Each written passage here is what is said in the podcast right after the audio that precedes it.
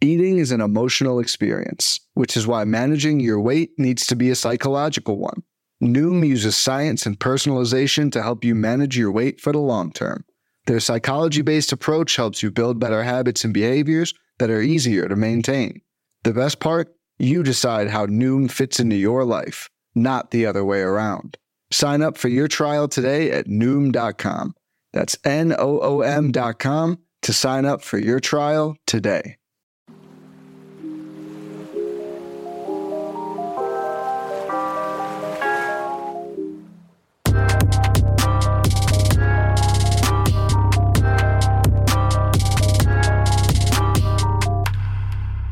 What's good, y'all, and welcome to In the Deep, a Deep League-focused fantasy baseball podcast, part of the Pitcherless Podcast Network. My name is Jordan White, and I'm joined here once again by my good friend and co-host, Christopher Schwebsi. Schwebsi, how you doing this week, buddy?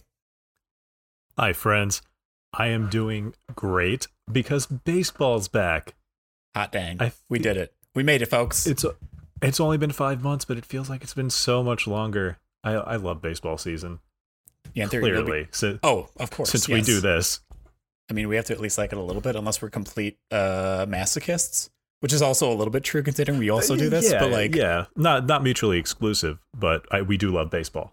True. Yes, it's very exciting. You will be listening to this on the third day of the season is when this episode should be dropping. Yeah.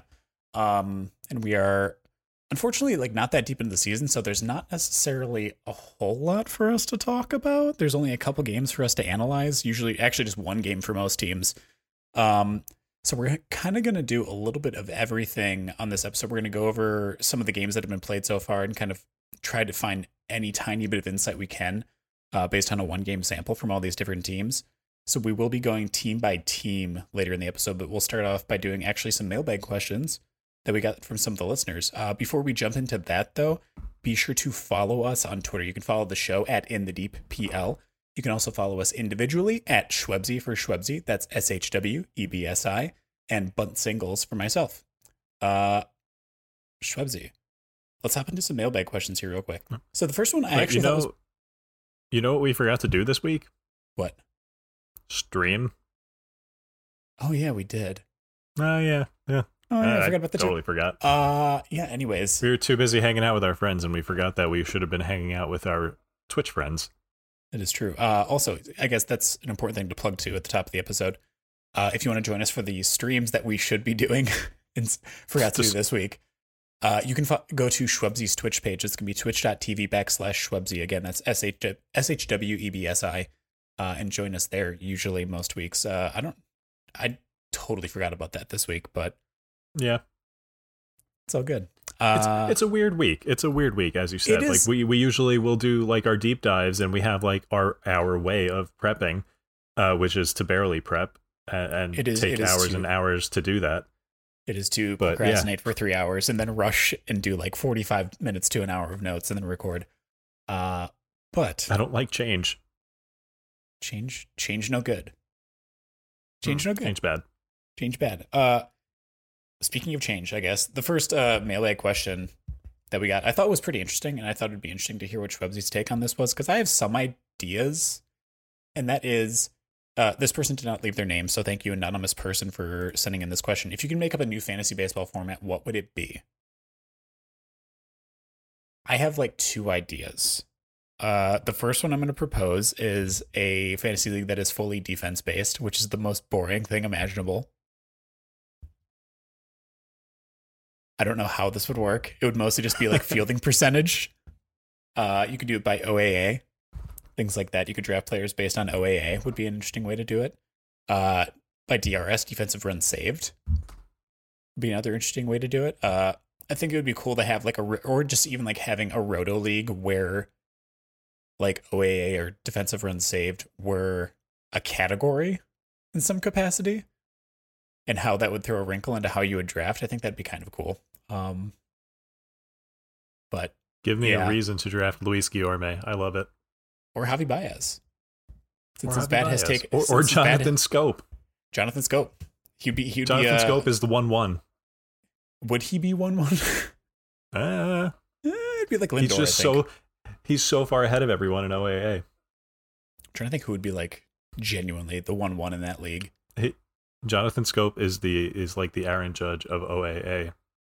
It's true, he is, but he's very bad at everything else. So if it was only a single category in a league like that, I'm wondering who would like jump up the draft board. Anyways, yeah. Schwebsi, what about you? Oh, I have a good one, I think. It's the home run challenge.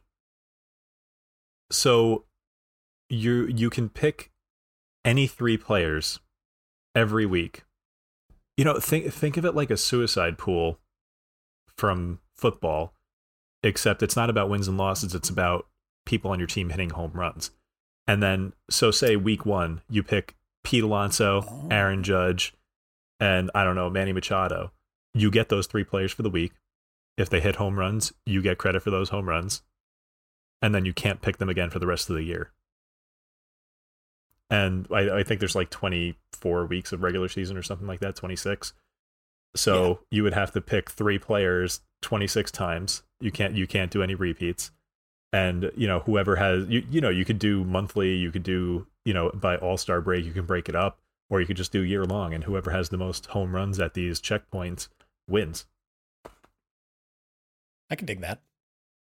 I think it has merit. You know, I think the reason that we got this question anonymously is because it's someone with like a lot of resources and they're looking for free ideas. They're just mining us for ideas so that way they can capitalize on them, essentially. I just gave away my fortune. Pretty much. Okay, so this I have another idea, like more of a real idea. Like the defensive one was a bit of like only kind of a joke. I think it'd be kind of cool to have some sort of defensive metric be part of like a roto league. But I also really would love to see a league where, and I suggested this almost as an idea for what we were going to do tonight for the episode, which was, and maybe something that we could do throughout the season, which is Schwebsi and I do a draft. In our case specifically, it would be post 300 players, or actually not post 300, but now that it's not draft season, players that are rostered at 20% or less in Yahoo leagues. You would pick an outfielder, infielder, starting pitcher, relief pitcher. So you would draft four players. And you would do that every single week for an entire season. And it would just be kind of like standard roto categories. And basically you would have a point total like you would in a standard roto league. At the end of each week, those points would then just be permanently attributed to whatever your team total is for the year. And then at the end of each week, you would redraft again based on your current standings and pick four players again. So for like a 12-team league, there would be a 48-player draft at the end of each week. And then at the end of the season, whoever has the highest score is the winner. Ooh. I can see that working. It is a bit of a time commitment, which is the hardest part. Like, obviously, setting your lineups every day is much different than, like, setting aside an hour on a Sunday night to do an additional draft or anything like that. But this would eliminate, like, the feel bad of, like, oh, I drafted my team, and now my closer got hurt, right? Or one of my best hitters got hurt, and now like the guy that I took in the second round is going to be out for the year. Kind of eliminates some of that feel bad, because that can be kind of a bummer in a lot of season long leagues. And yeah, just kind of keep things fresh. So that's kind of why I like that. It's funny, we got that question, and my first thought was like, how in a new fantasy format, like who hasn't thought of everything already? And then we both come up with stuff. Yeah, I mean, we should probably actually pitch these. Or something similar to it. I mean, if only we knew someone with a big baseball website. If anyone knows anyone with a big baseball website that we can talk to about this, please let us know. Email us at inthedeeppl@gmail.com. And if someone can please tell me what that PL stands for, I'd appreciate it. This question was from Mr. Picklus Nalik. Yes, Picklus Nieder Nalik. Is that how, I was scared that I was just going to accidentally say a bad word or something like that doing it, so I said it very slow.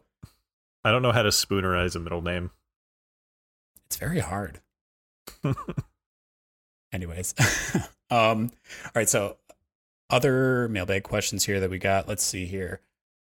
Based off of a single day of games, so obviously we have a tiny sample size so far, who are some high-ceiling players to target in 12-team leagues? Schwebsi, you have a couple names down here, a couple folks who looked great in the first day of games. I think there's one that is a given. This is kind of like the free bingo square right now. James Outman plays for one of the best teams in baseball, one of the best lineups in baseball, pretty good ballpark, had a great spring training, made the team a little bit unexpectedly, but James Outman had an incredible first day. God, what was the line? I had it in front of me at one point. But I think he went 2 for 3. Get a home run, 3 runs, and 2 RBIs? Yeah, it was a monster day. Yeah. For, and this is after his cup of coffee last year when he was, equally good, basically. And it's literally 16 plate appearances, but he had a 14.09 OPS last year. So he pretty much picked up where he left off, and now his OPS for this year is 24.17. So I don't think he's doing much today, but he is in the lineup again today, which is a good sign. Playing the first 2 days, and he's playing center field, where his main competition is he of the 35K percentage Trace Thompson. I'm very big on James Outman this year. I had him in TGFBI, but before Fab, I drafted him with one of my last picks, and I am really, really hoping to reap the benefits of that. And the other guy that I like that I'm interested in for high upside is Trent Grisham. Trent Grisham, Jordan, you're very familiar with him as a BOFA. Indeed. And as a little bit of a BOFA tragedy after what he did for the Brewers. I do not hold that against him at all, by the way. Brewers fans are way too hard on Trent Grisham for that. Yeah, Grisham is a power speed guy who plays a very good center field. So the very good center field means he plays a lot. The power speed means he puts up fantasy stats. He is patient to a fault. He strikes out looking a ton. He strikes out too much in general. But he's leading off, at least against righties. He led off opening day. He did not lead off day two because they played against the Rockies, who were starting Kyle Freeland, a lefty. So I guess he's going to hit lower in the order against lefties. But if he's a strong side leadoff hitter with his pop and speed, I want to roster him in any deep league, any 5 outfielder league. I want to have Trent Grisham as long as he's got that role. It was his manager said in spring training that he was considering leading him off because of what a strong spring Grisham was putting together. And I mean, I can't forget that Grisham just absolutely kicked things to another level last year in the playoffs. Like, he was incredible. The Mets could not get him out. Grisham was absolutely incredible. So, I mean, he's got another gear. Maybe he can get there this year. And even if he doesn't get there, I don't see why he couldn't do what, like, Cody Bellinger does, For sure. I'm trying to think. For me, I think the player that I would likely choose, who probably has the highest upside that people don't roster a ton, would likely for me... Oh, man. So, okay, I got 2. The first one is someone that has a decent amount of helium based off of like what little we know about him. That's Oscar Colas for the White Sox. Colas should be the everyday right fielder at some point for the White Sox. He came into pinch hit yesterday in the opening game after, I believe it was Luis Garcia started yesterday for the opener? Luis Garcia, I don't think so. Wait, am I crazy? Am I misspeaking? I'm definitely misspeaking, aren't I? Who started yesterday? Who started opening day for the Astros? It was, why am I blanking on this? It wasn't Christian Javier. It was Framber. Framber Valdez. Gosh. Oh my God. I'm so sorry. So Framber Valdez. I don't know why he's so forgettable. He shouldn't be, because he's amazing. He's he really very, very good. So no, he sat against Framber Valdez, so he might sit against lefties for now. That said, obviously because he's a lefty hitter, but I think that Oscar Colas, between the power and speed combo that he provides, I mean, he's already put up this year between two batted balls a max EV of 109. Like, he hits the ball very, very hard. He's fast. He plays good defense in right field. Colas should be someone that at some point this season gets rostered much more, even in like just 12-team leagues, just regular roto leagues. He is hitting lower in that order right now, so that's a bit disappointing, but he is still the strong side platoon bat for the White Sox in that right field spot. He's splitting time, I believe, with, gosh, who is it? Oh, no, Remy Gonzalez. There we go.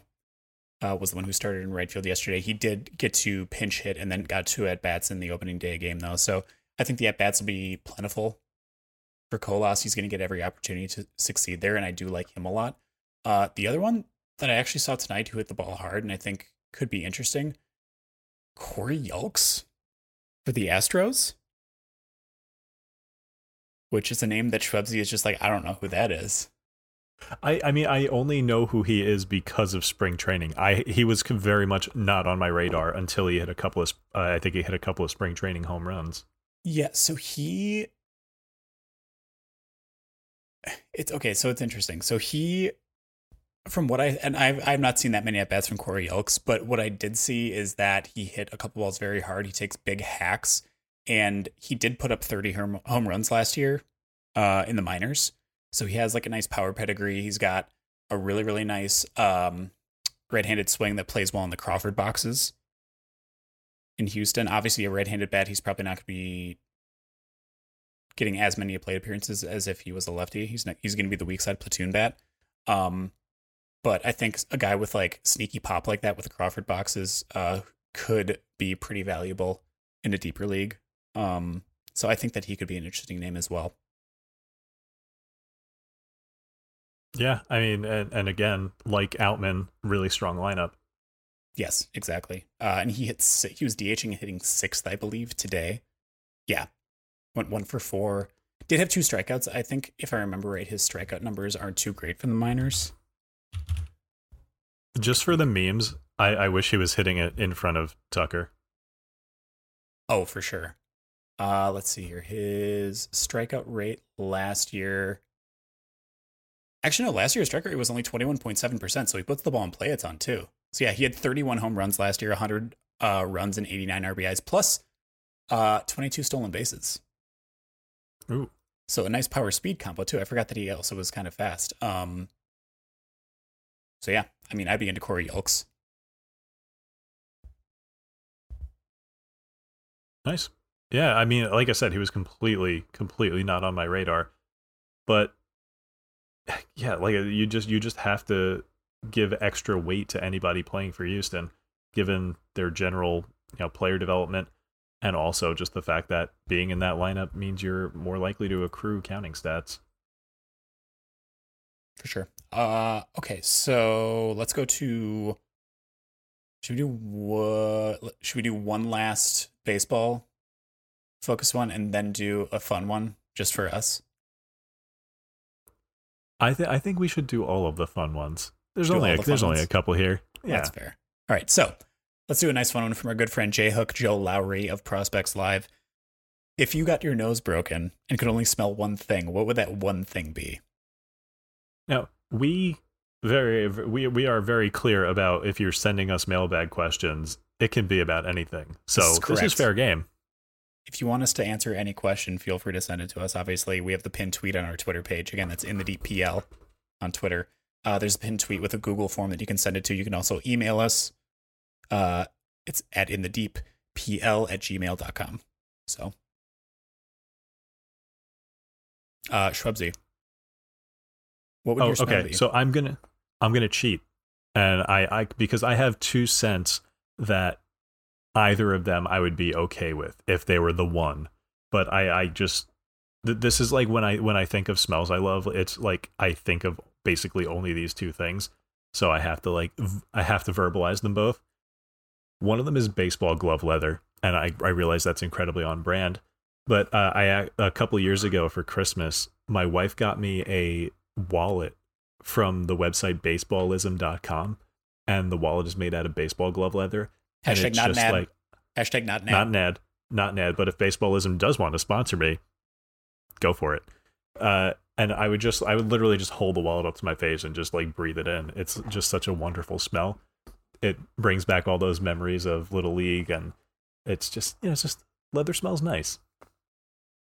And the other one is honeysuckle. And I realized that's...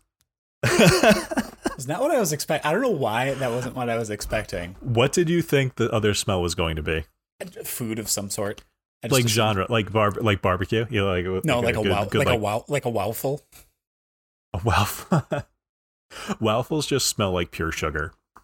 Okay, so sugar. Which honestly would be okay. Yeah, sugar would be fine. Like a Zeppeli. Oh, Zeppeli is a good smell. I don't even know what that is. Just dough and sugar. It's just balls of dough covered in like powdered sugar. Kinda, yeah. It's like a fair food. Okay, you get it at like a state fair. Kinda, but yeah, honeysuckle. There's no story there. I just love the smell of honeysuckle. It's a weed, but it's a weed that smells good.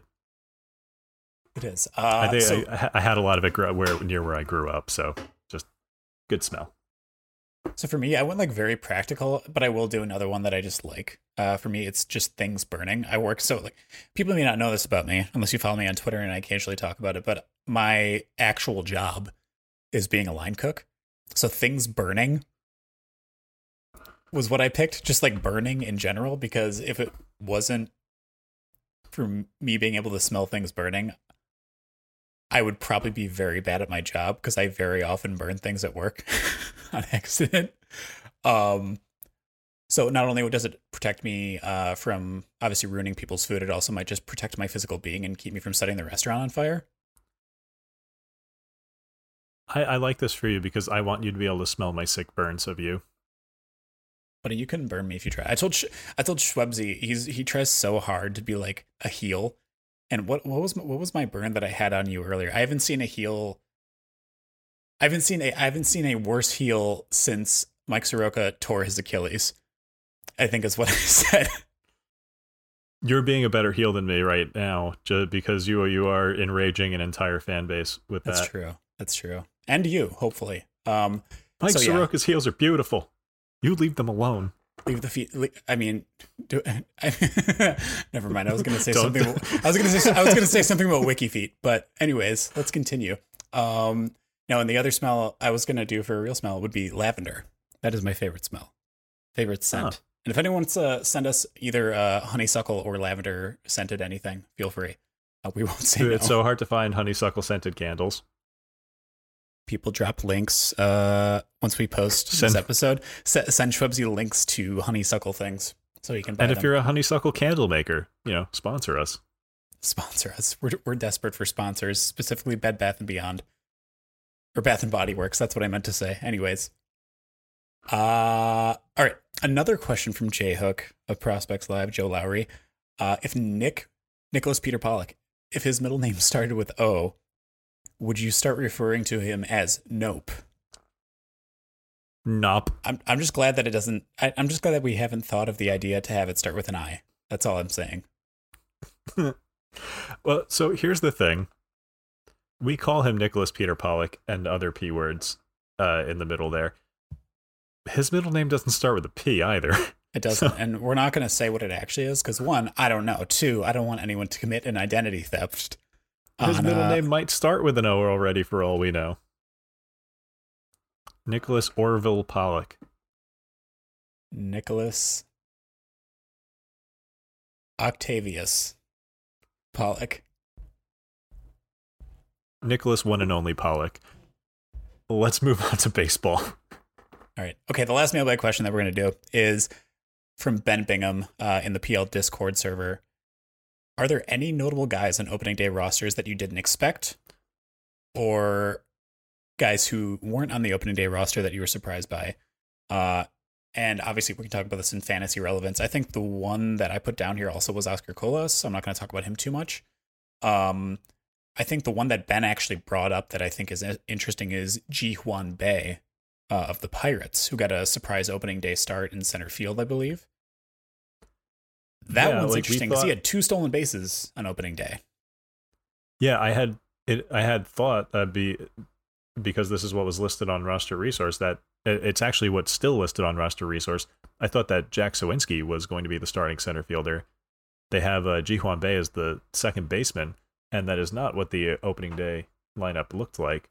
So a nice shock there by the Pirates, and Ji-Hwan Bae took every advantage of his opening day start and got two juicy stolen bases.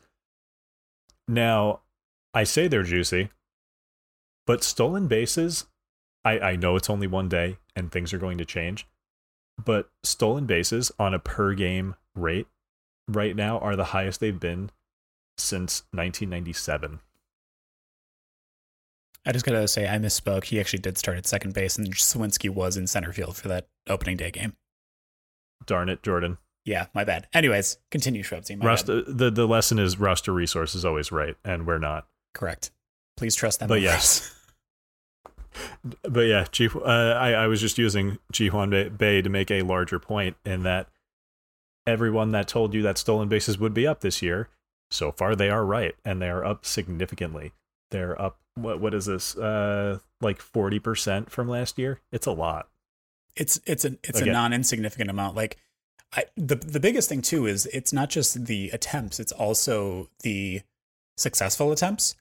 It was at like 90-ish% yesterday on opening day, and it was like 21 of 23 or something. I saw a tweet from someone. I'm so sorry, I cannot remember who tweeted it out. Might have actually been Alex Fast. I cannot recall. There is no way that this caught stealing rate holds up because. So, I mean, again, it's only one day. It's a 16-game sample size, which in the grand scheme of baseball is like nothing. 15 games, whatever it was. The caught stealing rate per game yesterday was 0.07, and the lowest it's ever been in history is 0.15. So I don't think the caught stealing rate is going to be half of the lowest year ever. Likely not. Well, this is the thing, though, is like they can only hold runners on so much. And I think a lot of that, too, the success rate's going to be much higher. Double, maybe not, but it's going to be much more. It's going to be significantly higher just because of the mind games that base runners can play with pitchers since they only have 2 throwovers now. It's definitely going to be interesting, and we're going to keep monitoring it. I'll probably be doing regular updates of what like the league-wide stolen bases look like. Exactly. Yeah, we'll probably cover that every single week. But maybe one.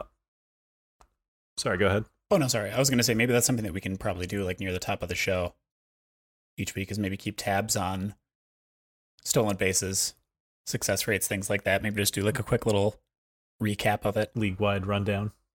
Maybe you highlight teams that are doing it more would be good.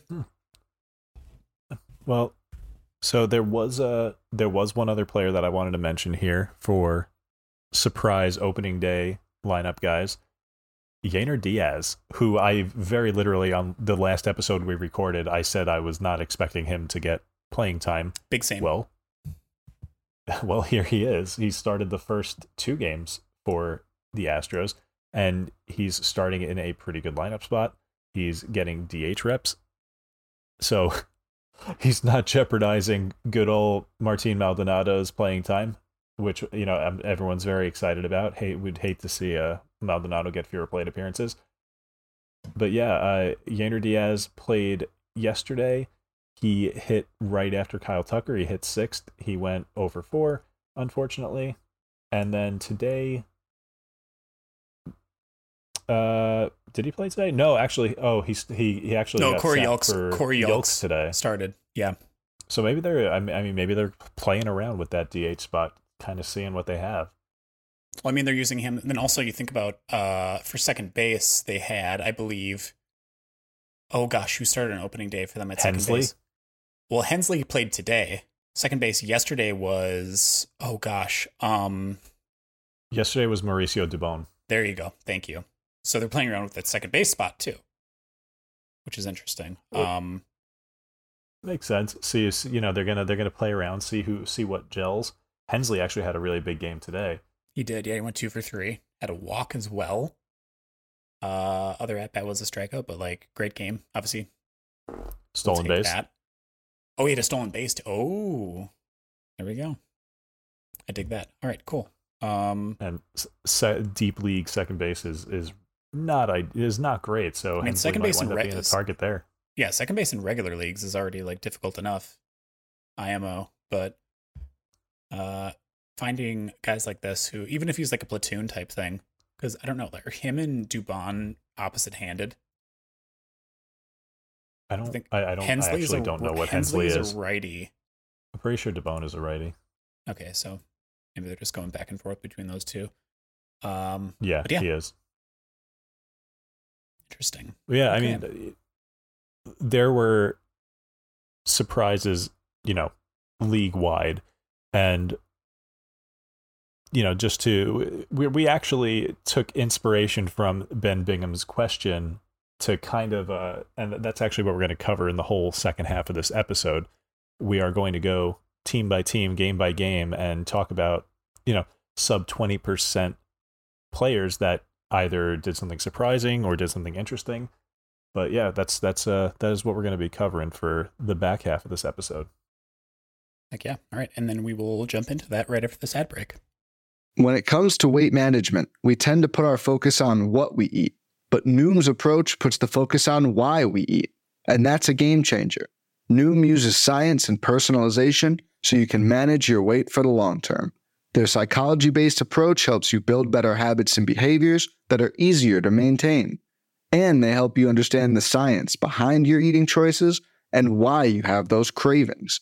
Noom's personalized courses are easy to follow and will help grow your confidence with tools you can put into practice on day one. The best part? You decide how Noom fits into your life, not the other way around. And based on a sample of 4,272 Noomers, 98% say Noom helps change their habits and behaviors for good. Try Noom today and see the results for yourself. Sign up for your trial today at Noom.com. That's Noom.com to sign up for your trial today. Fads come and go, and nowhere more than in the world of weight loss. That's why Noom has created weight management programs that are made to last. Noom uses science and personalization so you can manage your weight for the long term. Their psychology-based approach helps you build better habits and behaviors that are easier to maintain. And they help you understand the science behind your eating choices and why you have those cravings. Noom's personalized courses are easy to follow and will help grow your confidence with tools you can put into practice on day one. The best part? You decide how Noom fits into your life, not the other way around. And based on a sample of 4,272 Noomers, 98% say Noom helps change their habits and behaviors for good. So stop chasing health trends and join the millions who have lost weight with Noom. Sign up for your trial today at Noom.com. That's Noom.com to sign up for your trial today. All right, and we are back. So let's just start from the top here, Schwebsi. We got the Washington and Atlanta game to begin with. I wrote down some notes for this one. Dom Smith is hitting fourth behind Joey Meneses and Jamer Candelario. He went 2 for 3 with a walk versus a left-handed pitcher, so lefty on lefty, which is obviously encouraging to see. Schwebsi, you had plenty of experience with Dom Smith as a Mets fan, obviously. I know that you were a bit sad to see him go and not see a lot of success last year. Do you have any opinions, feelings on Dom Smith? I feel like pretty encouraged that he's hitting fourth in that lineup, even though it's not the best lineup. Like, those aren't two terrible bats that he is behind in that order.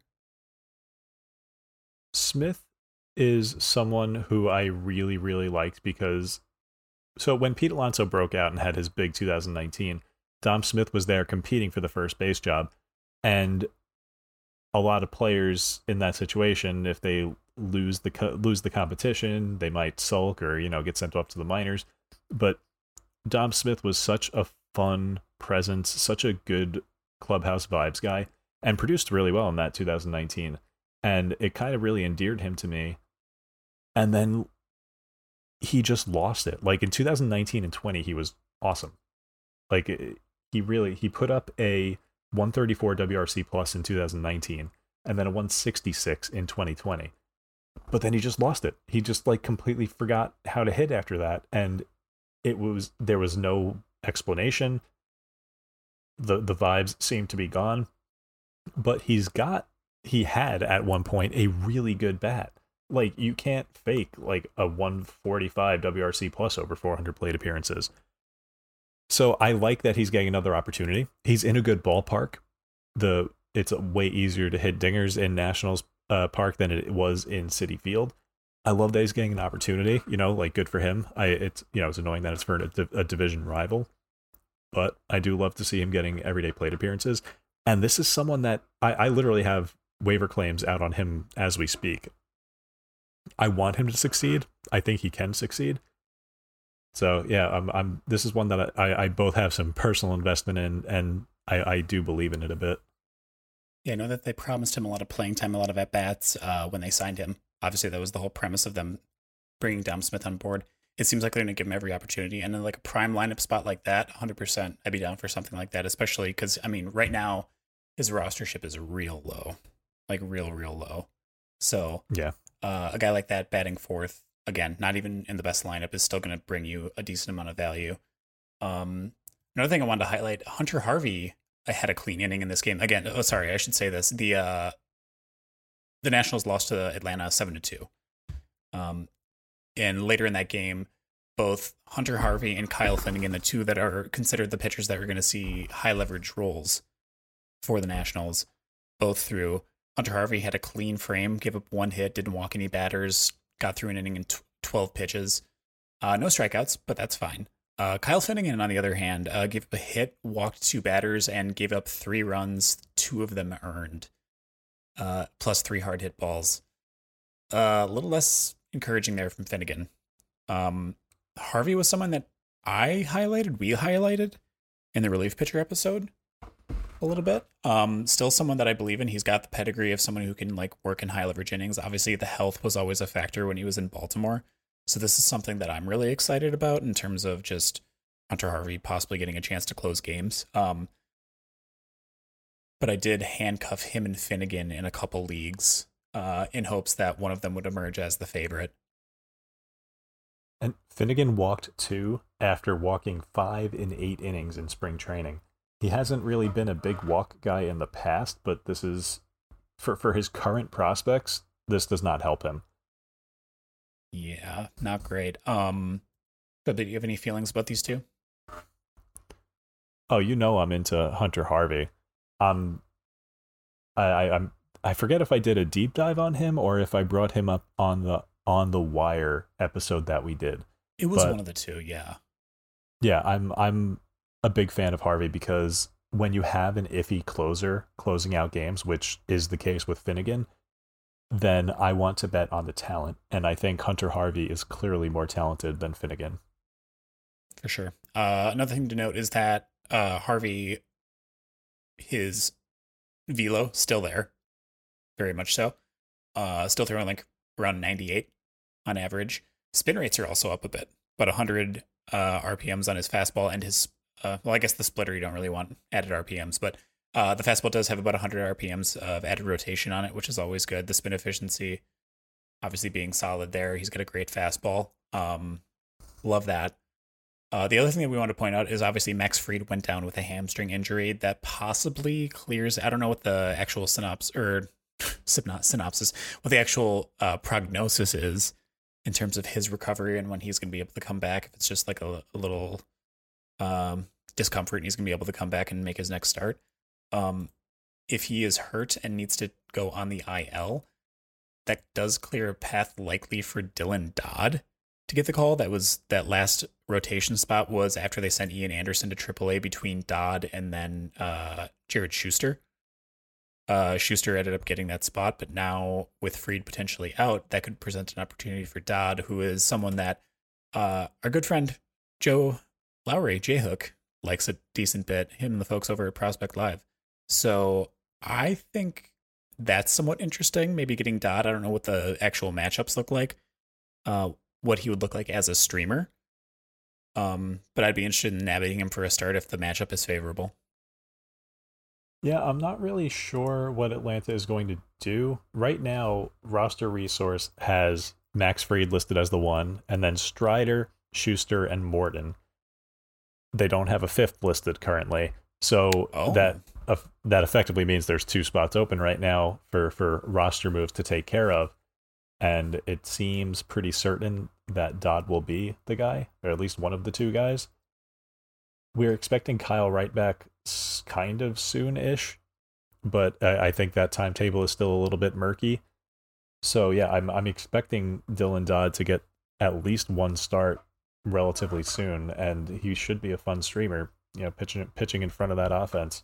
He had a monster spring training. Yeah, would love to see him. Something I just realized. Do you want to guess what Hunter Harvey's CSW was for his outing? What was it? Scoreless inning. I would like you to guess. Don't look.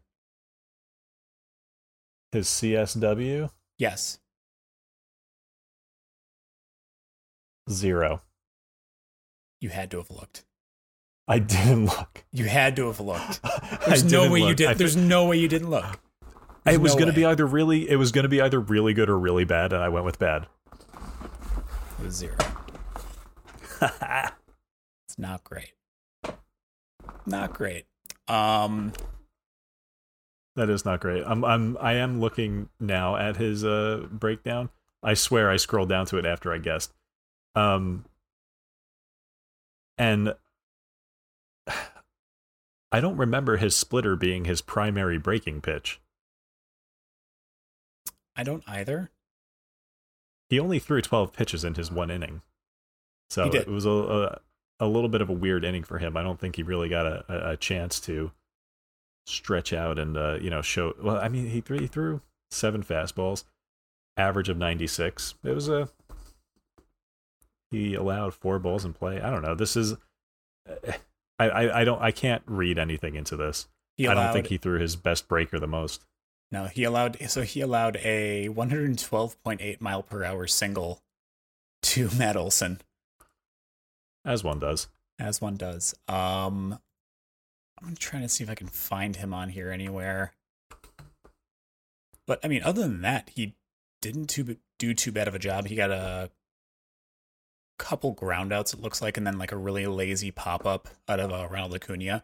Like I think that was with an elevated fastball, if I'm not mistaken. Yeah, it looks like it. So overall, still did a good job, did decent work. I think for him, the biggest thing is like making sure he doesn't leave that fastball over the heart of the plate. If he elevates it well, he should be fine.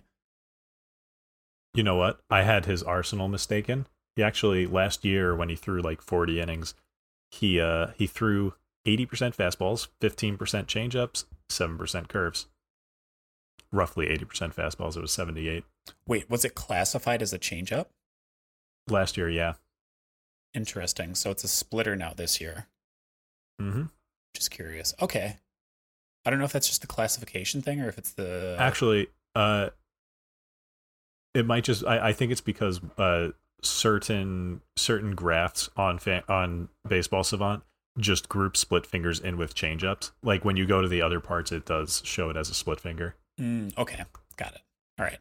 So yeah, trying to think. I don't think there's anything else I want to cover with that game. Let's go to San Francisco and the Yankees. The Yankees are a team of stars and scrubs, and like the guys who are rostered in under 20% of leagues are generally guys you really don't want to roster. Generally, yes. I feel so bad because I don't know how to say this man's last name. Can I get you to say it, please? This is Italian-American discrimination. It is. It's Marinaccio. That's why I'm asking. That's why Marinaccio. Okay, I thought the two C's was a ch sound, and I didn't want to sound stupid saying it incorrectly. So Ron Marinaccio. It's Marinaccio. I hate you. Yeah, you double up on the hard C. Terrible. Ron Marinaccio.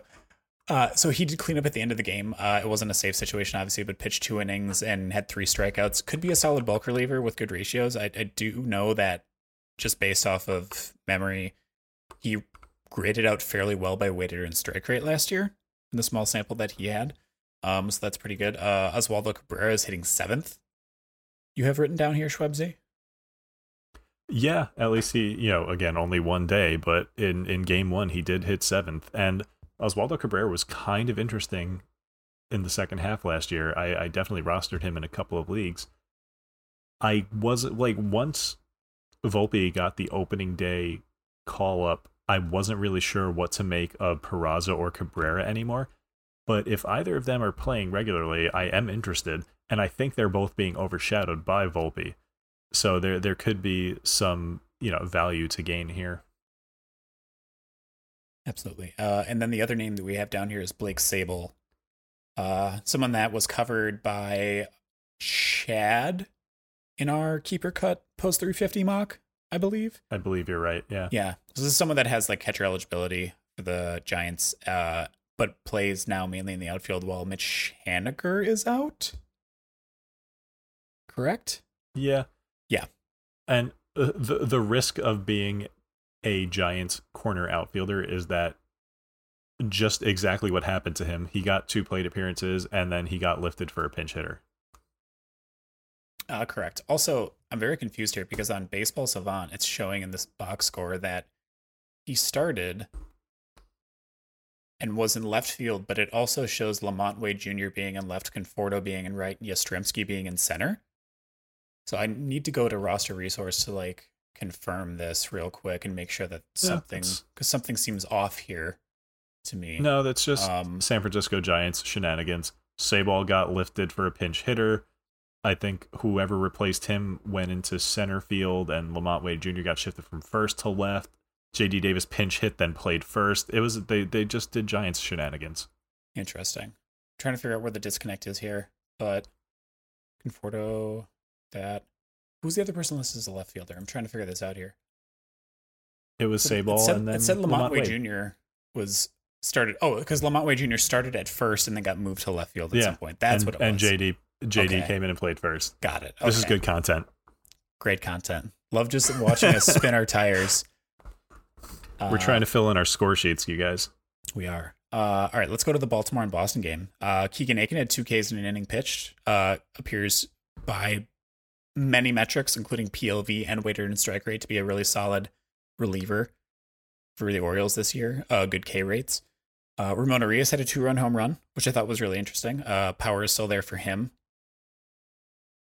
We're big Urias guys here, but personally, I was not sure how much he was going to play with Gunnar Henderson around, but Gunnar Henderson played DH in game 1. Yeah.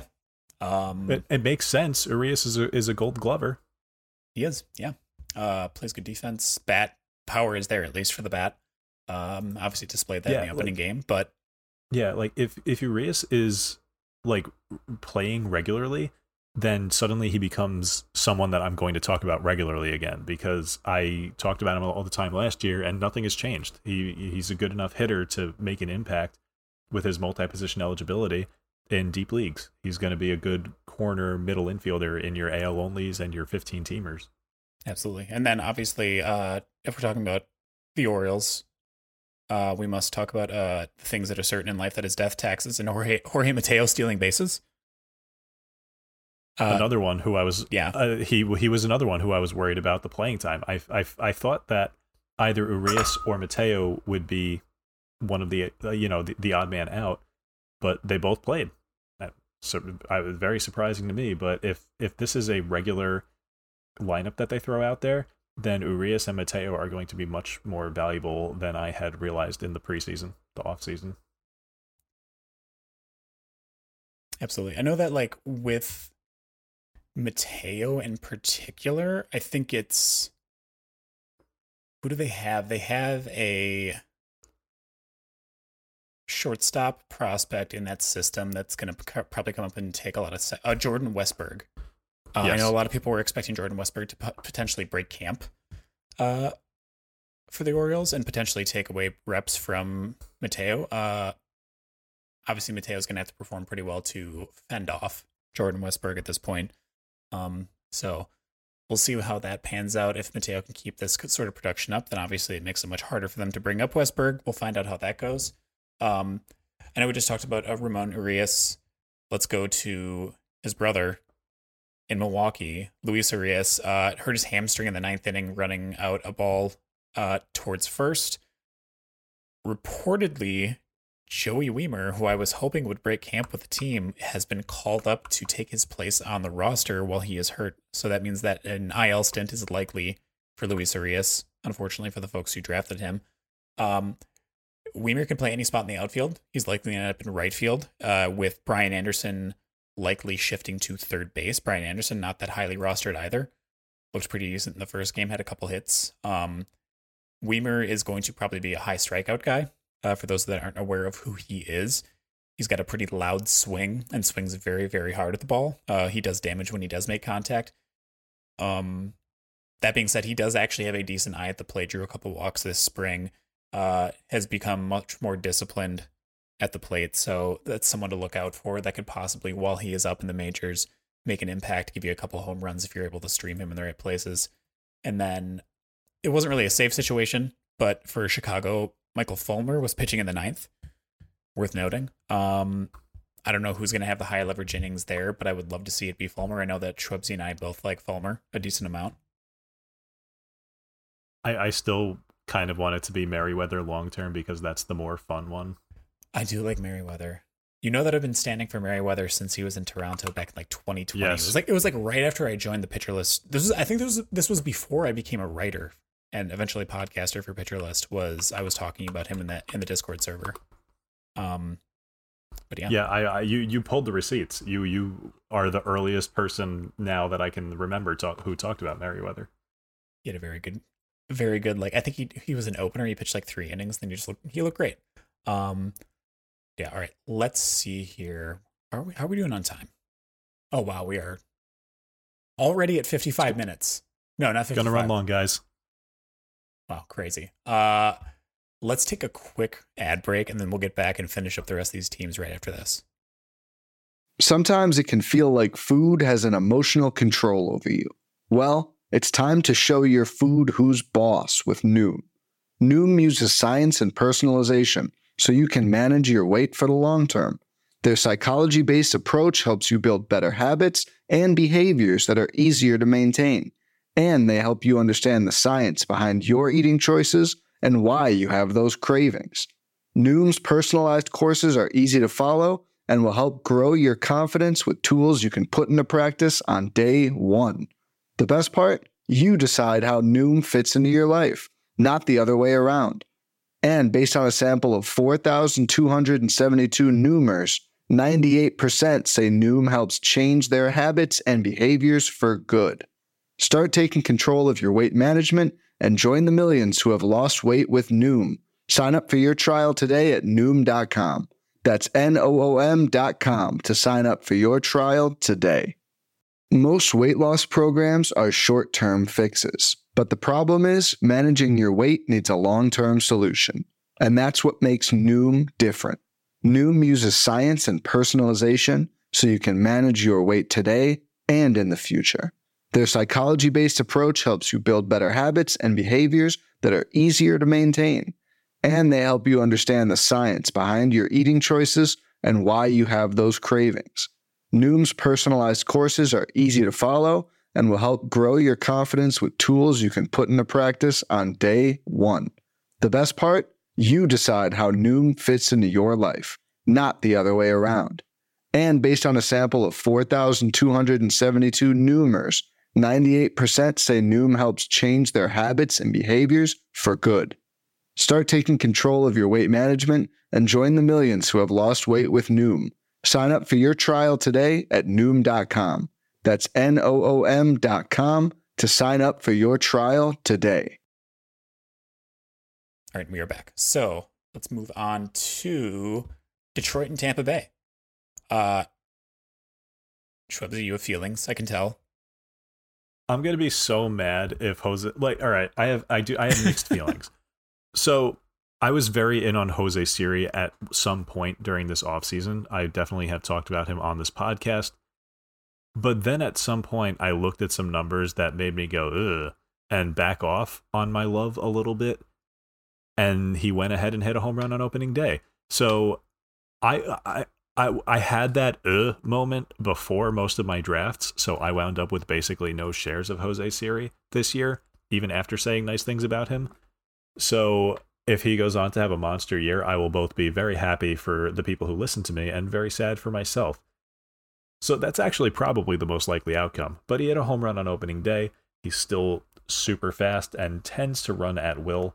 So yeah, I mean, I think Siri is kind of like a toolsy enigma, but the tools are loud, man. And he had a big old home run the first day.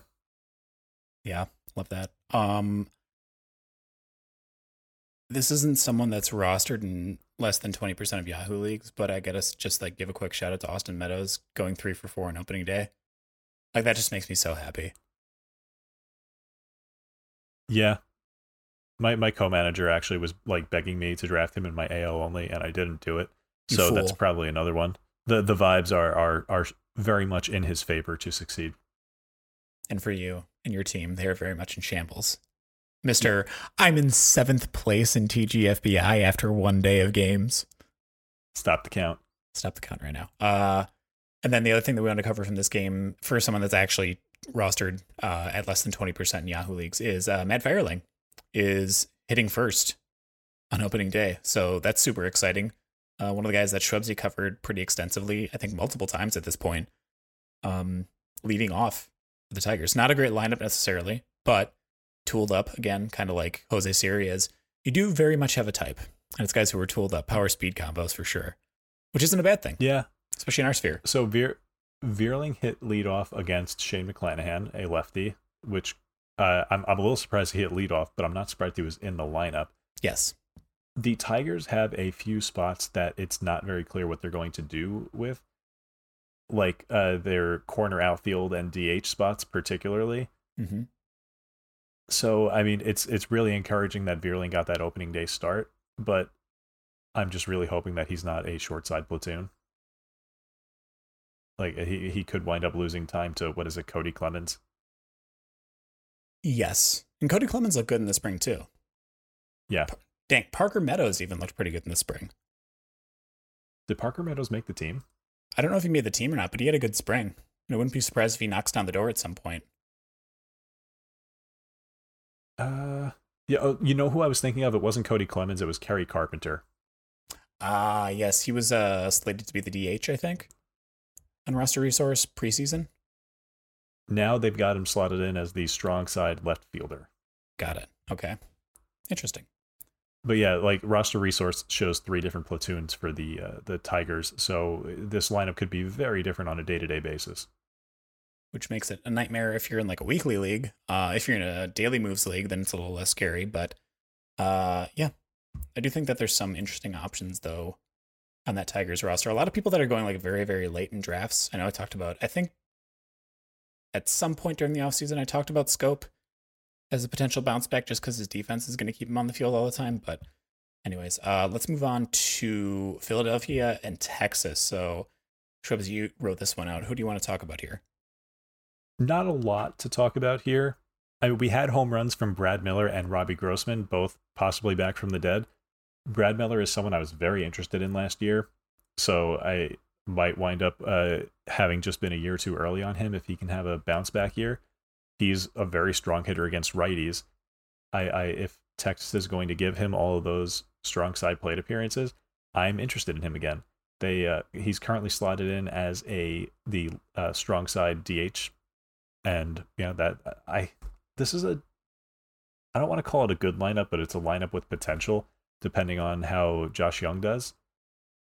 So, if Brad Miller was a strong side platoon, I wouldn't be running out to grab him, but I bet he would have some very productive stretches this year. And then Robbie Grossman. Grossman hit a home run, but I'm probably still out on this. He was just so, so bad last year. And he seemed to be like kind of getting away from what he was really good at his peak. Like, so his career year was 2021 with Detroit. Last year, his strikeout rate went up by 4%. His walk rate went down by 3%. He hit for less power. He ran significantly less. He got away from everything that made him such a fantasy revelation. So yeah, I'm out on Grossman. That might mean that I miss out on some fantasy goodness, but I'm not getting fooled by him again. All right, let's go to Pittsburgh and Cincinnati. We already covered Ji-Hwan Bae, so we can kind of skip over that. But there was one other name that you brought up here that you wanted to mention. I'm ready to eat crow about Spencer Steer. I have 0 shares. he got, was he the first overall pick in our On the Wire draft? He may have been. I know Adam was very high on him. Yeah, and he's going to play every day in that child's toy ballpark that they play in. And that alone might make him valuable. Yeah, probably going to be great. Let's see here. Let's go to Toronto and St. Louis. So Nolan Gorman DH'd on opening day, went 1-for-3 with 2 walks. I think the Cardinals put up 9 runs. If I'm not mistaken, it was 10-9 win for Toronto. Dude, the Cardinals might wind up being the best offense in baseball. Yeah.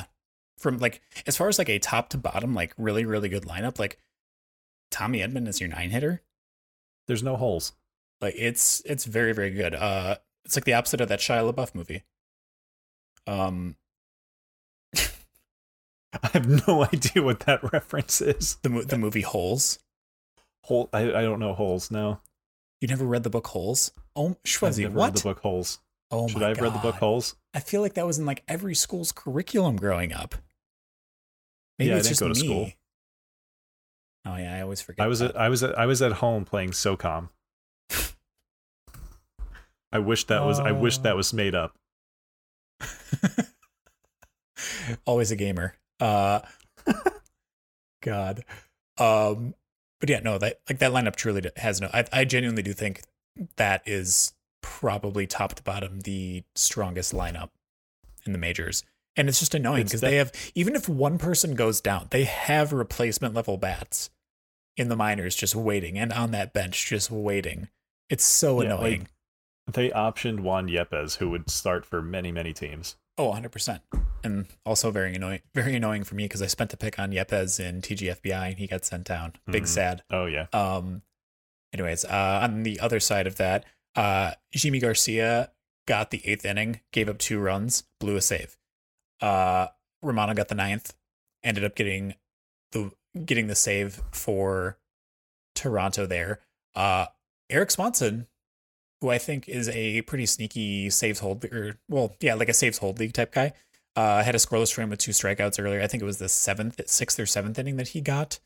That was pretty good. On the other side, though, for St. Louis, this is the one thing that's pretty iffy for them is their bullpen.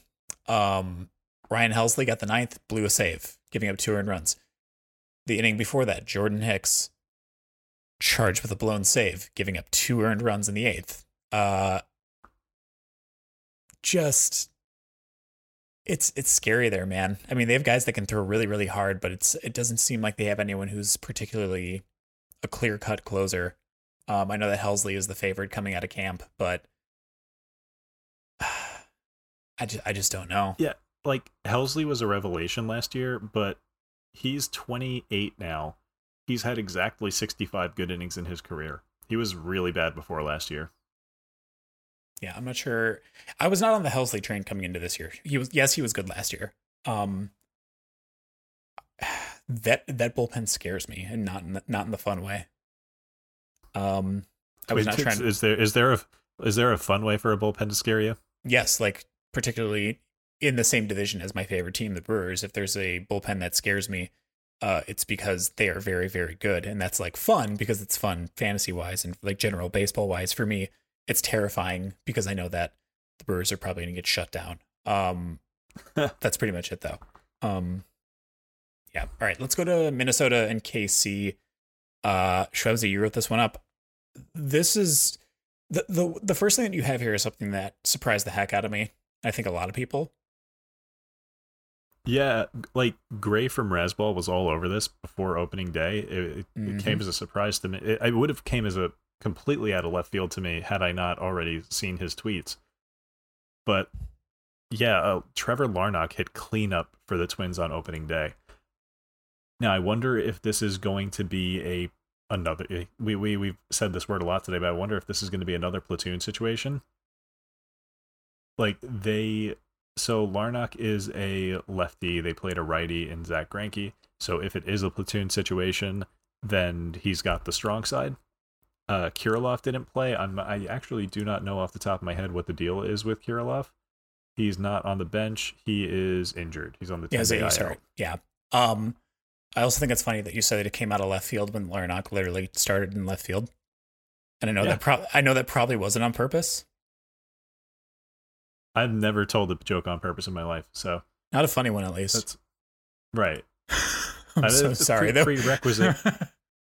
It was unnecessarily mean. I'm so sorry. Just cruelty abound. The other interesting thing for me from this game was Nick Gordon hitting 6th, which is exciting. Yes. But he came out of the game, and I don't know why. So I'm a little bit concerned there. Was it a pinch hit situation? Yeah, but why would you pinch hit Kyle Farmer for Nick Gordon? I think Kyle Farmer came in and got a couple hits too, or at least one hit. He did, but that's like a bad process, good results kind of thing. Yeah. I don't see anything. I don't see anything in a Google search about Nick Gordon being injured at the moment. So I need to figure out what happened there. Take a peek at that. But yeah. Anything else you want to cover from that game? No. If Nick Gordon isn't hurt, I'm still very interested in him as a deep league middle infielder. I think he's very capable of like a 15-15. So yeah, if him playing opening day is exciting because he was hurt for a good bit of the spring. So I'd love to see him back in there, back from that high ankle sprain relatively quickly. So yeah, I'm still into Nick Gordon. All right, sick. Let's go to the Mets and the Marlins. I'm going to let you take this one, obviously, as the resident Mets fan. So as we are recording this late in the evening, middle of the night, the next day, whatever, we've actually seen 2 Mets and Marlins games so far. So we've got twice as much data from this series as the others. The Mets are in a similar boat to the Yankees in that the guys on the Mets who are owned in sub 20% of leagues are generally guys you don't want to roster. So we don't have a lot to talk about from the Mets side of things. But the Marlins, AJ Puck got the first save opportunity. Mm-hmm. And I think this was a very telling opportunity because it was a 1-0 game basically for the entire back half of the game. And they chose to put Floro in the 8th inning, and I believe Floro was facing the bottom of the lineup. I'm gonna verify that right now. But Puck faced Lindor, Alonso, McNeil. He gave up a home run to Alonso, but thankfully at that point it was a 2-0 lead. So it looks like this was the plan. Facing Lindor, Alonso, McNeil, that's a switch hitter, a righty, a lefty. This doesn't look like they were saving Puck for, a string of lefties or something. Mm-hmm. It looks like he's the closer, and it is only 1 game's worth of information, but that's encouraging. And then Jorge Soler basically like single-handedly won that game for the Marlins. That second game of the year, he hit a massive home run early in the game. He had 2 great defensive plays. We don't care about the defense too much in fantasy, but that home run is encouraging. He had a huge home run in a difficult to hit in ballpark. If Soler comes back, he's going to wind up. God, if Soler gets back to what he can be, that's like a league winning type of player. Oh, for sure. Like that was an incredibly cheap power bat in draft season. So if you had him, like that's a sick pick at this point. I know that I was targeting him in some leagues and I was hoping he would fall a bit and took other players in favor of him, but never actually got him. So I do like Soler a lot. Yeah. This last one that you wrote here, I adore. We are contractually obligated to talk about Garrett Cooper at every opportunity because he's such a good hitter. He just gets hurt all the time. Correct. But he's hitting third in that lineup, behind 2 guys who get on base at a decent clip. He went so now he's 4 for 8 in the season with a triple and a home run. It's funny, he went 3 for 4 tonight, and the 2 guys behind him in the order both hit home runs, and yet he did not score a run. So the one time he didn't get on base is when those 2 hit home runs, because I think did they go back to back? Wait, no. Soler and today Jazz. No, Jazz hit his in the 8th or 9th. Okay, got it. Yeah, anyways. But yeah, with Garrett Cooper and where he is in that lineup, like, I adore that. Like Schwebsi said, if he stays healthy, I think he's going to be in pretty good shape. And is probably going to be able to rack up a decent amount of RBIs with the two dudes that are hitting ahead of him. Obviously, Segura, I think, is now still hitless for the season, which is unfortunate. I don't think that's going to stay the case. He's going to be able to put up at least a 250 average. He does not look great right now. He has not looked great, no. But obviously, they have enough guys on that team that they can kind of shuffle around. I doubt that. I'm trying to figure out what's going to happen. Like, maybe they put in, like, I don't know who plays third base if Segura continues to struggle? Oh man, like they have a lot of guys that can play in a lot of different positions, which helps. But Gerard and Encarnacion, I don't know. Oh man, yeah, I didn't think about that. Anyways, Birdie probably. Oh yeah, there you go. There's a good one. And that's someone that can steal a lot of bases, as we are all aware at this point in our deep league desires that we try to dig and try to find stolen bases. So at AAA right now, they have Jordan Groshans and Xavier Edwards and Garrett Hampson. Hampson might be interesting. By interesting, somehow I mean, Garrett Hampson has wound up in Miami. I didn't even know that. I didn't even know that happened, if I'm being completely honest. Right. But, all right, let's go to the next game here. Gosh, we still have 5 more games to do. 6. Yeah, we pretty much covered all this about the Chicago and Houston stuff already. So let's move on to. Yeah, we covered Colorado. We covered the Dubon and Hensley. Oh, the only person that I want to cover is just real quick. Yasmani Grandal hit a home run in the opening game. Also got a hit or 2 in the second game tonight. I really think that he can genuinely be like a top 15 catcher, top 12 catcher even. Oh, as long as he's comfortably, so easily, as long as he stays healthy. Like, that's all he needs to do. If he plays like even 110 games between being behind the plate and batting in the DH spot, he could absolutely return more value than he was worth in draft season. You're being so like you're being so God, I'm blanking on the word, conservative here. He could like so easily be a top 10 catcher. Yeah. So like look at what plate discipline a couple years ago. Yeah, plate discipline. He's very patient to a fault sometimes. Injuries are obviously a concern. He hasn't played a full season since 2020, and that was the shortened season. Mm-hmm. So I guess since 2019, but the on-base percentage is going to be there. He's going to walk a whole bunch, hopefully score more runs because of it. But yeah, I love him. All right, let's go to Colorado versus San Diego. So they played 2 games. I don't know what's happened tonight necessarily, but let's first talk about Daniel Bard stepping away due to anxiety, which I think is very admirable. Obviously, take care of yourself, take care of your mental health. It's very admirable that he was aware enough that it was that big of an issue that he was willing to step away. And also kudos to the Rockies organization for being like, yes, cool, please take care of yourself. If there's one thing that you can commend the Rockies organization for, it's generally keeping the vibes going. Yes, it's been very, very encouraging to see that sort of thing. And to see someone like Daniel Bard being very open about his struggles with it is obviously very encouraging. We've come a long way in that regard, too.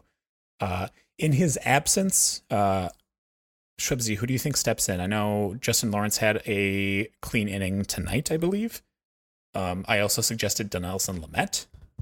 So yesterday, Justin Lawrence struck out the side.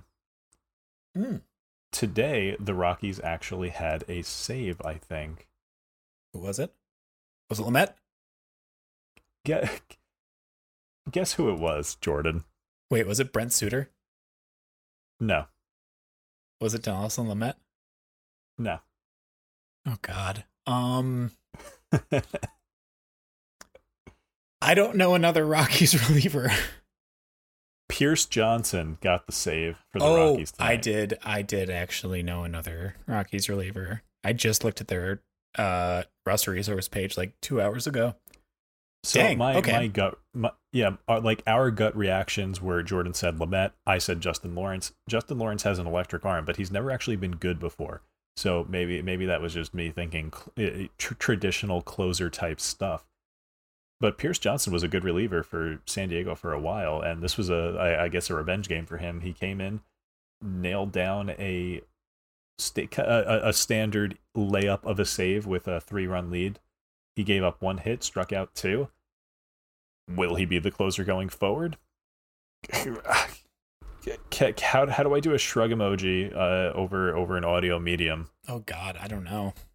Yeah, I don't know. Like we have no idea how this is going to wind up happening. But I guess since he's got the first save, he's got the early leg up. Maybe Lawrence and Lamet were both unavailable because they pitched yesterday. But yeah, only the Rockies know that. Is this opening weekend series for them a 3 or 4 game series between the Rockies and Padres? Not sure.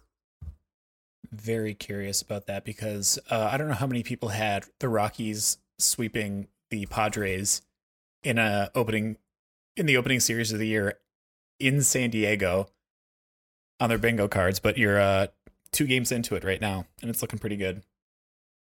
So they play tomorrow, and it's a 4-game series. I guess what I thought. I figured if they played tomorrow, then I knew that it was going to be a 4-game series because I think every team plays on Sunday. But like the Padres are rolling out Waka and Lugo over the next 2 days, so it's not like they have a big starting pitching advantage. True. Oh gosh. Yeah. They actually might. Are the Rockies going to sweep the Padres on opening weekend? That would be so funny. That would be incredible, honestly. But anyway, Nelson Cruz hit 4th today. Ooh. Okay. Very, very surprising to me. He is like 42.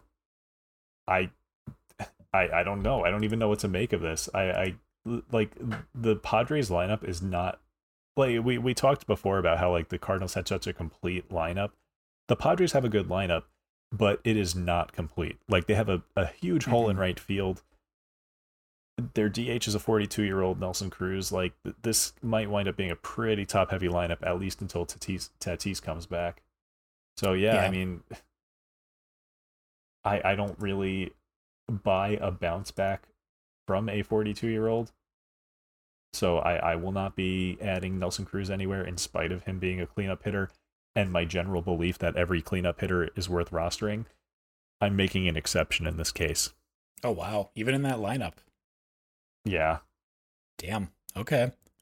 I just don't think he's a good hitter anymore. You don't like Jamie Moyer with a bat? No. he might put out the same exit velos that Jamie Moyer was throwing. He's going to hit like 117 mile an hour tank tomorrow, and you're going to feel so silly. And Alex Chamberlain is going to tweet out, but I thought he was washed. He's washed. I love it. All right. Last person that you want to cover here real quick. Elehiros Montero. He is hitting really well, and he's not even in Coors Field yet. So, I mean, he had a fantastic spring training. He was the... I hate that I have to say this. He was the centerpiece of the Nolan Arenado trade. Actually, I think the money that they sent was actually the centerpiece of the trade. But Elehiros Montero was allegedly the centerpiece of the Nolan Arenado trade going back the other way. So, I mean, I'm sure the Rockies would love if he could pan out and give them, 500 or 600 good plate appearances this year, starting off really strongly. So, I mean, I don't have any shares, but I absolutely can see myself adding him if I find him out there on the waiver wires in any of my deep leagues. For sure. All right. Let's go to the Angels and the A's. Kyle Muller. Just lots of question marks. I'm not buying in on Kyle Muller. I don't think the stuff was particularly great. Dude, he's so Oakland. He is incredibly Oakland. That is very true. He had a good outing. I'm not buying in at all, based off that first start. One thing I do think is very interesting, Aledmus Diaz hitting third, question mark? Man. Like, I understand it's embarrassing. I understand it's Oakland, but as a three hitter, if you're in that spot, I'm interested. I don't know. Yeah, I mean, I guess Tony Kemp and Connor Capel do get on base. Yeah, we'll see how it goes. I mean, I'm probably gonna, if I don't know if Aledmus Diaz is available in any of my leagues. If he is, I will probably take a flyer on him. If he's going to be hitting third, I'm interested. The other thing that I wanted to highlight and just throw in Schwebsi's face, since we talked about it earlier this year a little bit, first save of the year for the Oakland A's goes to one Danny Jimenez, and not Trevor May. Trevor May got the win. God, I love being right, though. You know, I love being right. He did get the win. It is worth noting that Domingo Acevedo had a clean inning with 2 strikeouts as well. If I'm being honest, like, this is a very fake victory lap. I'm really not sure if we got any more clarity here. I think they're going to kind of just go with May and the high leverage innings that they need him. And then I think you could probably waver back and forth between Acevedo and Jimenez for the 9th if the situation calls for one or the other. I'm very encouraged considering that Jimenez got about, 11 or 12 saves last year, so it seems like he might be the incumbent favorite until he messes up. I would probably favor him. I'm probably going to throw in a bid on him in my TGFBI league because he is available still. I just cannot believe that they gave May all that money to not have him be the closer and, like, build up his value. I meant to check this before the podcast too. I don't know who or, like, what part of the order he faced either. Because it was a tie game. Oh, they were losing. No, they were losing at that point. Oh, okay. Yeah, that's interesting then. I mean, maybe still to keep it close. This was before the Estieri Ruiz fueled rally in, I think, the 8th inning that pulled them ahead. That is true. Ruiz and Tony Kemp. God, that's great. Didn't Tony Kemp almost hit a tank?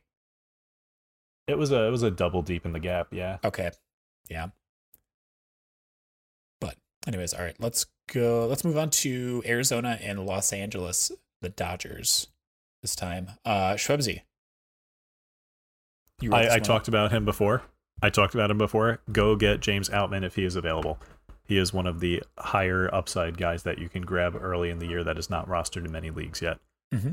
I don't know. I don't think he is, like, 12-teamer relevant yet, unless it's 12-team, 5 outfielders, in which case, yeah, go get him.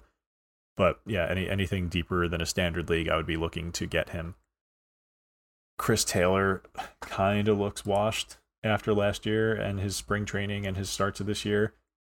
Maybe he'll turn it around, but until he does, James Outman looks like the guy. And yeah, he's just been so good over the last month, even if that was against a bunch of AA pitchers in AAA. Chris Taylor, the centerpiece of a trade that sent away Carlos Rodon last year in one of our dynasty leagues. We don't talk about that. Except for the fact that I just did. You get a couple other names here that are interesting. You know who just hit a home run? Like, literally, like, 15 minutes ago? Who? Kyle Lewis. Hey! Did he hit leadoff? No, he's a Diamondback. Boo, Schwebsi. Did he hit leadoff again tonight? He did not. I think that was a platoon thing, him hitting leadoff, because they faced Urias yesterday, and Urias is a lefty. Today they faced Dustin May, and Lewis. It was a pinch hit home run. It was a pinch hit home run. Okay. Yes. Yeah. So yesterday, Josh Rojas did not play, and today he did. Today Josh Rojas hit leadoff, so that might be their platoon.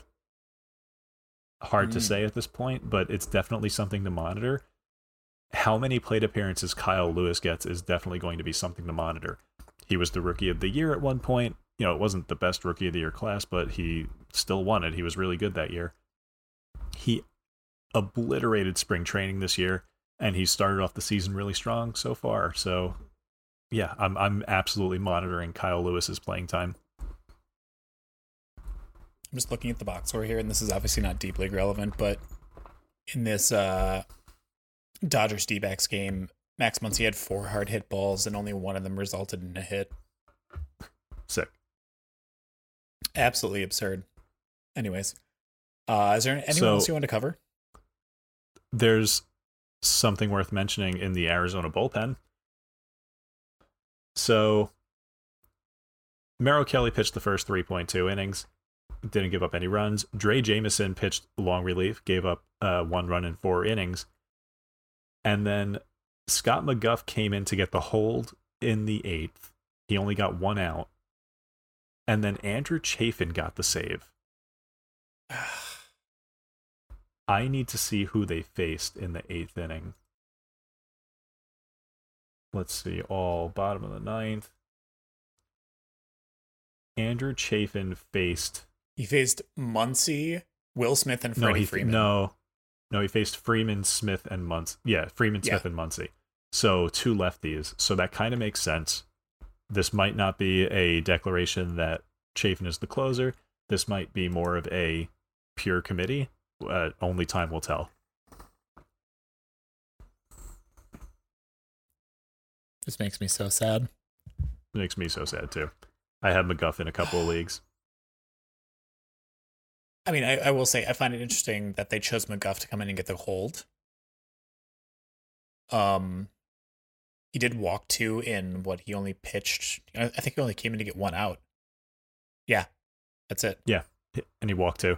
But it's worth mentioning that yesterday Ginkel pitched, and he pitched in a 6-run loss, which is generally not something you have your closer do. R.I.P. He was the person I was specking on. It's him and Mantiply, obviously, was the other person I was sort of interested in, but after the spring that Mantiply had, my interest waned quite a bit. So, what a frustrating situation. Yeah. And then one last game. We did it. We're at the end. We got here.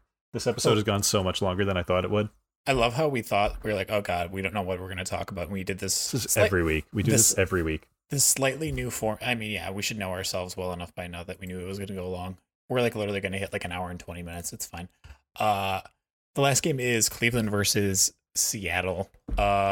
Karinchak had a blow up in the 8th, gave up a couple runs.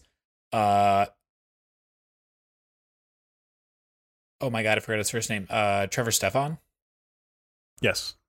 Had a clean inning, and then after Karinchak had his blow up, Eniel De Los Santos cleaned up for him. I know that Karinchak's spin rates are down, which is interesting. Something to keep an eye on if he ends up struggling more and more. I know that he struggled last year as well for an extended stretch. Stefan could be the one who gets the second crack at saves should Emmanuel Clase pitch multiple days in a row, need a day off or anything like that. And then I think Stefan is like lower variance than Karinchak, even if Karinchak is capable of more dominance. Yeah, 100%. It's been very consistent. So for the Seattle bullpen, something that was very encouraging, Matt Brash got the 7th, Paul Sewald got the 8th and a win, and then Munoz got the 9th and the save. He did. He didn't look like his dominant self, though. Well, I mean, that was his first outing of the year, right? Yeah. So, but at the end of the day, like I know I'd used this exact same phrase earlier in the episode, but like 3 things are certain in life. It's death, taxes, and the Mariners bullpen being just disgusting. Yeah, incredibly envious. See, this is when I said that a bullpen can be scary, but like in a fun way. It's the Mariners. The Mariners are terrifying. I would not want to face them. I mean, and that's the thing is they had like Eric Swanson previously too before he went to the Blue Jays. Like they used to have even more depth and be even scarier than they are now. Yeah, they're great. You had another name that you threw in here that you wanted to toss in at the end. Will Brennan, excuse me. I actually wanted to see what happened today before I talked about him or didn't. Mm-hmm. So Will Brennan started yesterday as Oscar Gonzalez sat on the bench. Oscar Gonzalez played today. So I'm not sure what to read into this situation yet. Today they faced a lefty.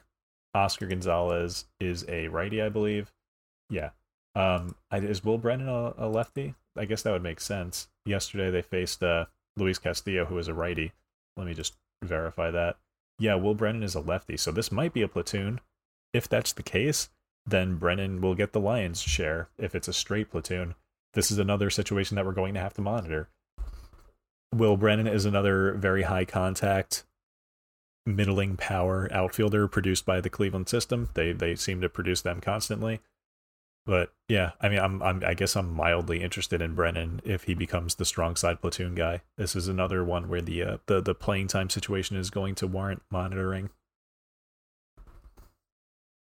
Dig it. All right. I think that's all of the games for the opening couple days here. That is all the games. We made it. We did it. Oh, sorry. That's my. We made it. Wait, do you hear that? That's my radiator. I hear that. Nice. My radiator conveniently Are you in like a hurricane? You're in a tornado warning right now, aren't you? Well, the tornado warning ended 2 hours ago. Or not a warning, but tornado watch ended 2 hours ago. There was some pretty gnarly storms. I was actually kind of worried that my power was going to get knocked out. The Midwest is going through it right now. But we're good. We're safe here in Milwaukee. Fortunately, the watch is when everyone like stands outside and looks for it. That's the warning. The watch is when you sit and just like continue with your day as normal because it's just like, whatever. It's a watch. Nothing to worry about. When it's a warning, that's when all the dads go walk out on the porch and stand out there with their arms on their hips. You're like, well, I don't see anything. Before they fly away. Which also just reminds me, I'm gonna say this like right at the end of the episode, just because we're already here, right? There was absolutely a time where I went storm chasing when I was 18 years old in my incredibly beat up Chevy Cavalier with three of my friends in high school. And we straight up went storm chasing, and there was a funnel cloud directly above my car. That's dope. Terrifying. I thought I was going to die. So dangerous, but dope. It was so stupid. Anyways. So, to the people at home, this is the first time we've ever done an episode like this, where we actually just kind of did a review of the games that happened and kind of talked about all of the sub 20% guys that we could. Little different than our normal deep dive format. If you made it this far and if you liked the format, let us know, please. Reach out to us on social media at In the Deep PL Twitter account, or Jordan at Bunt Singles, myself at Schwebsi. We would love to get your feedback, and you'd let us know if you liked this format or if you just kind of want us to stick with the deep dives. We're kind of talking about if we want to change things up this season a little bit as far as our format goes. We're trying to spice up the podcast marriage a little bit is what we're saying. We're trying to bring more partners into it, which is why we're talking about more players. Yeah, things have gotten a little stale. You know how it goes. We've been doing this for 75 episodes. That's crazy. That's kind of a milestone episode in a way. I don't want to take away from the milestone 69th episode by celebrating this one, you know? We'll celebrate at 100. We'll celebrate at 169. All right, that's going to be it for this week's episode. Thank you all for joining us once again. We appreciate it. And Schwebsi, send them out. Bye, friends.